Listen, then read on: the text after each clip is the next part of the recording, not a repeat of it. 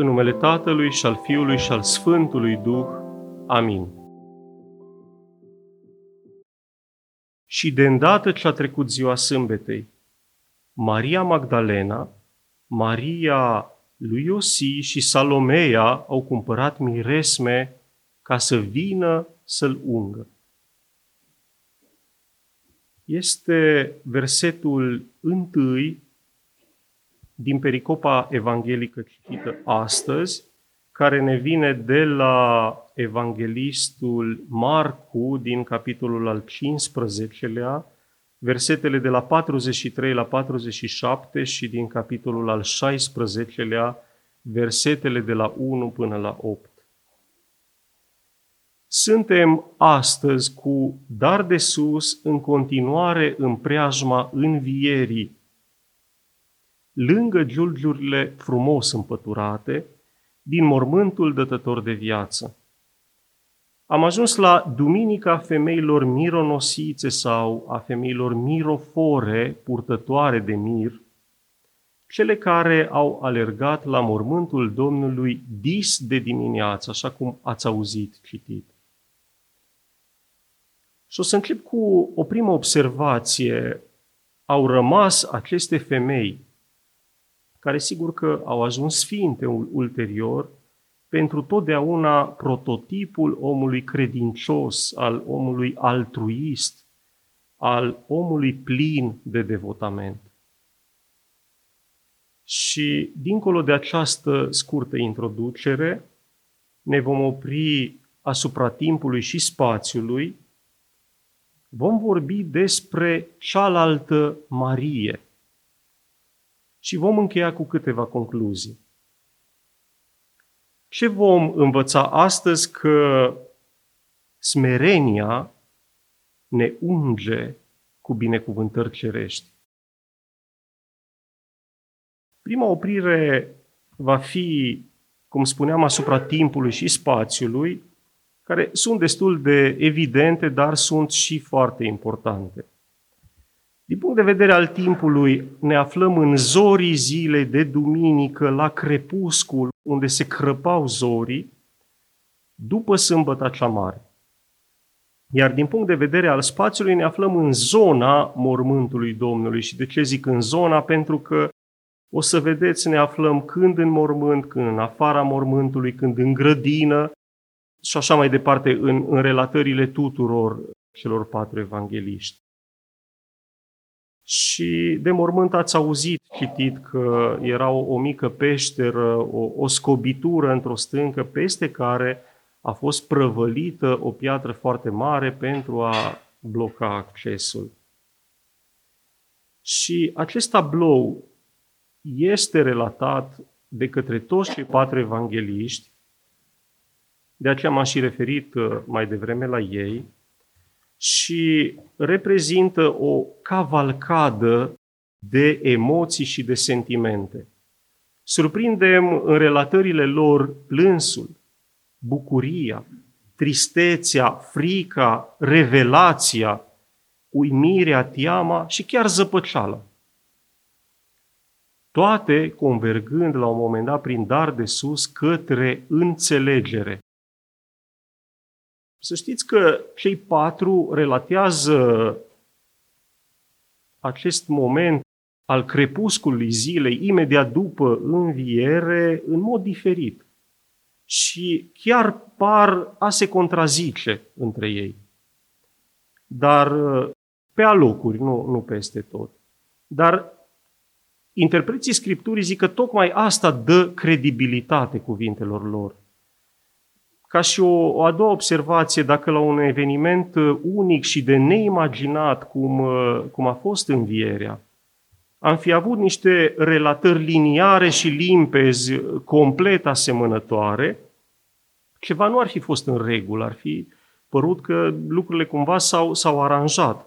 Dar acolo unde este emoție autentică, acolo întotdeauna fiecare percepe, reține și foarte important, relatează diferit. Fiecare vede cu propriul ochi, cu propriul suflet, cu propriile sentimente. Așa s-a întâmplat astăzi Și o să vedeți de ce insist asupra acestui lucru, pentru că trebuie să trecem cam pe la toți evangeliștii ca să înțelegem imaginea de ansamblu și ceea ce ne interesează pe noi astăzi. Așa ajungem la tema principală a zilei, care este, așa cum ați auzit mai devreme, cealaltă Marie. Această persoană, cealaltă Marie, apare în relatarea acestui moment la Evanghelistul Matei. Și el spune așa în capitolul al 28-lea, versetul 1. Maria Magdalena și cealaltă Marie au venit să vadă mormântul. Evanghelistul Marcu, pe care l-ați auzit mai devreme, spune Maria Magdalena, Maria lui Iosi, dar în alte traduceri ale Scripturii apare Maria lui Iacob și Salomea. Evanghelistul Luca zice Maria Magdalena, Ioana, soția lui Cuza, care era un demnitar la curtea regelui Irod Antipa, cred că era chiar viceregent acest Cuza, Maria lui Iacob, apare din nou Maria lui Iacob, plus altele. Așa evidențiază Luca, spunând că au mai mers acolo și alte femei care nu au mai fost numite. Iar evanghelistul Ioan, foarte interesant, o menționează doar pe Maria Magdalena, care a fugit la mormânt dimineață. Ca și o a treia observație, anul trecut vă spusesem că este destul de probabil ca cealaltă Marie, menționată de către Evanghelistul Matei, să fie Maria lui Iacob, cea care apare la Marcu și la Luca. Anul acesta, avându-l ca și călăuză pe preanțeleptul Grigorie Palama, arhiepiscopul Tesalonicului, vom încerca să deslușim împreună cine este cu adevărat cealaltă Marie. Pentru a înțelege, Grigorie Palama s-a folosit de relatarea lui Matei, de la care am plecat și noi, care are un element profund diferit de ceilalți trei evangeliști. Și ne spune așa că atunci când uh, Maria Magdalena cu cealaltă Marie au ajuns la mormânt, în, rel- în relatarea lui Matei, exact în acel moment în care ele au ajuns acolo, îngerul coboară din cer. Se produce un cutremur mare și prăvălește piatra de pe mormânt, desigiliază mormântul, am putea spune noi, în fața ochilor lor. Iar evanghelistul în versetul al doilea spune așa, al capitolului 28, spune așa, că îngerul Domnului a, plă, a prăvălit piatra de la ușă și stătea deasupra ei.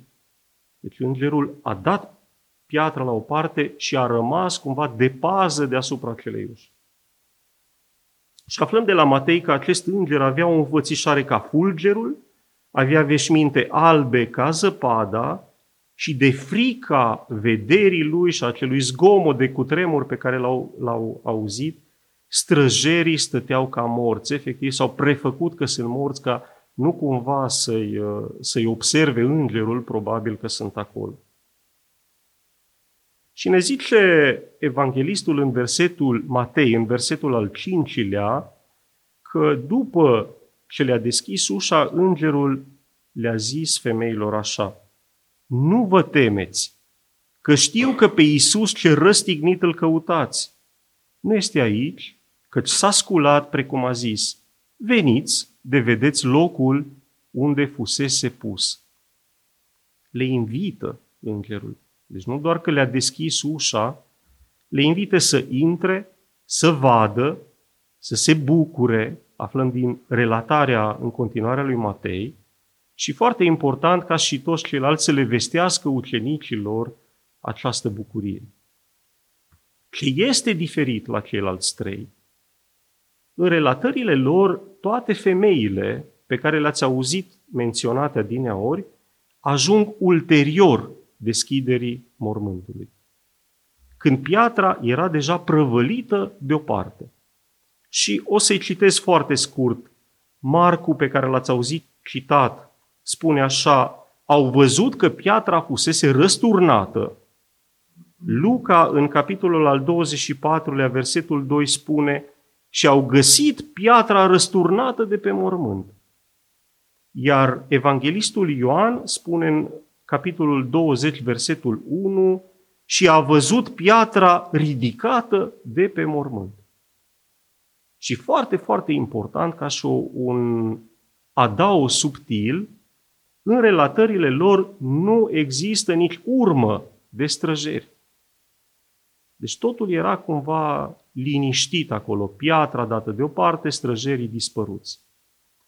Și nădăjduiesc că ați început deja să înțelegeți că evangeliștii relatează de fapt evenimente sau mai bine zis momente complet diferite. Matei ne relatează deschiderea mormântului, exact momentul deschiderii mormântului și spaima generală care i-a cuprins pe toți, dar de fapt spaima i-a cuprins cu adevărat doar pe păzitori, pe străjeri. Iar ceilalți trei relatează un moment ulterior, petrecut ceva timp, probabil câteva ore mai târziu, o fază a doua, dacă vreți, a mărturiei sau certificării învierii, care cuprindea în tablou, între ghilimele, cuprindea niște străjeri dispăruți, erau evaporați de acolo străjerii. Și ajuns aici, cred că se pune întrebarea logică.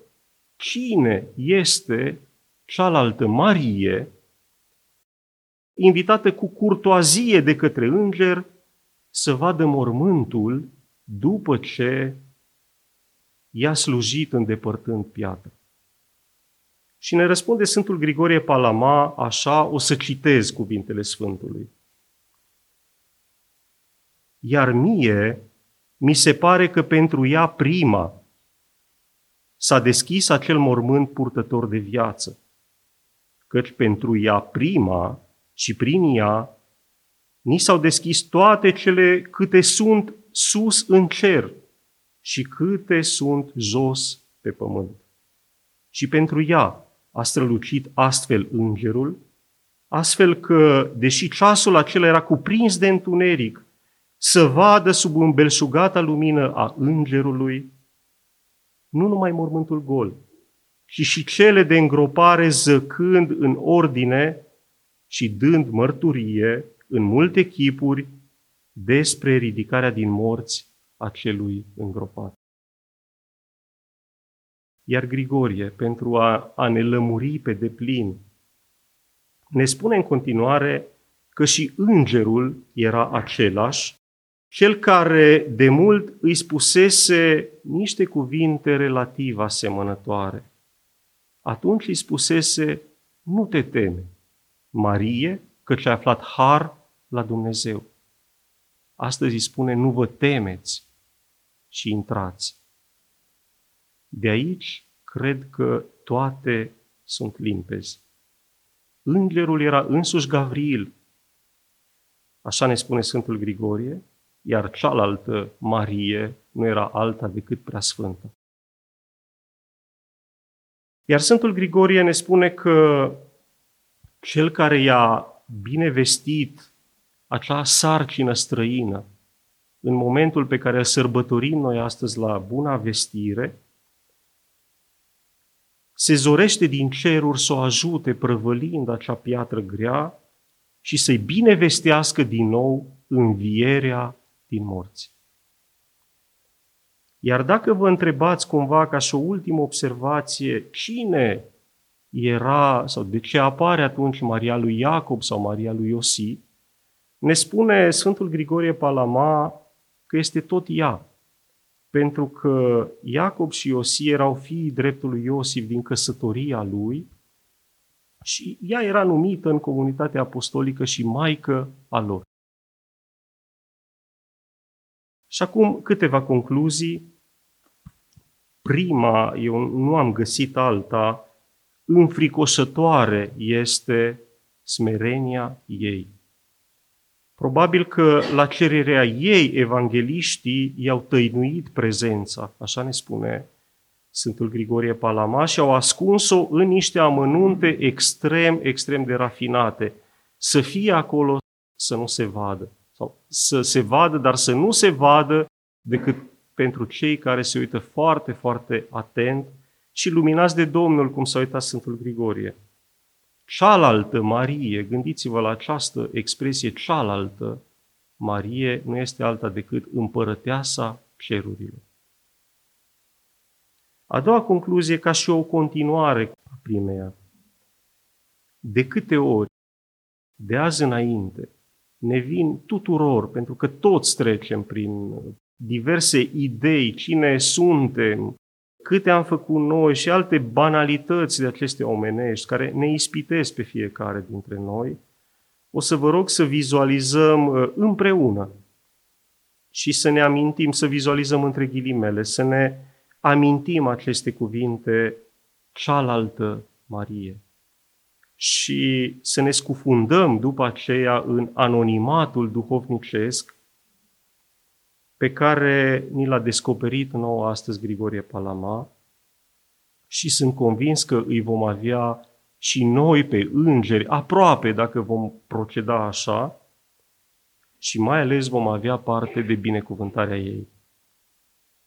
Iar ultima concluzie, a treia, pentru că am pornit de la miruri și miresme, pe lângă cele despre care discutasem anul trecut, când am pomenit de mirul de nard, de alte feluri de mir și de unul special de mirul dragostei, Grigorie Palama ne mai propune astăzi unul în continuare. Să o să citez acum, că mireasma hainelor lui, adică a trupului său, este mai presus de toate miresmele și că mir revărsat este numele lui, cântarea cântărilor, capitolul 1, versetul al doilea. Amin.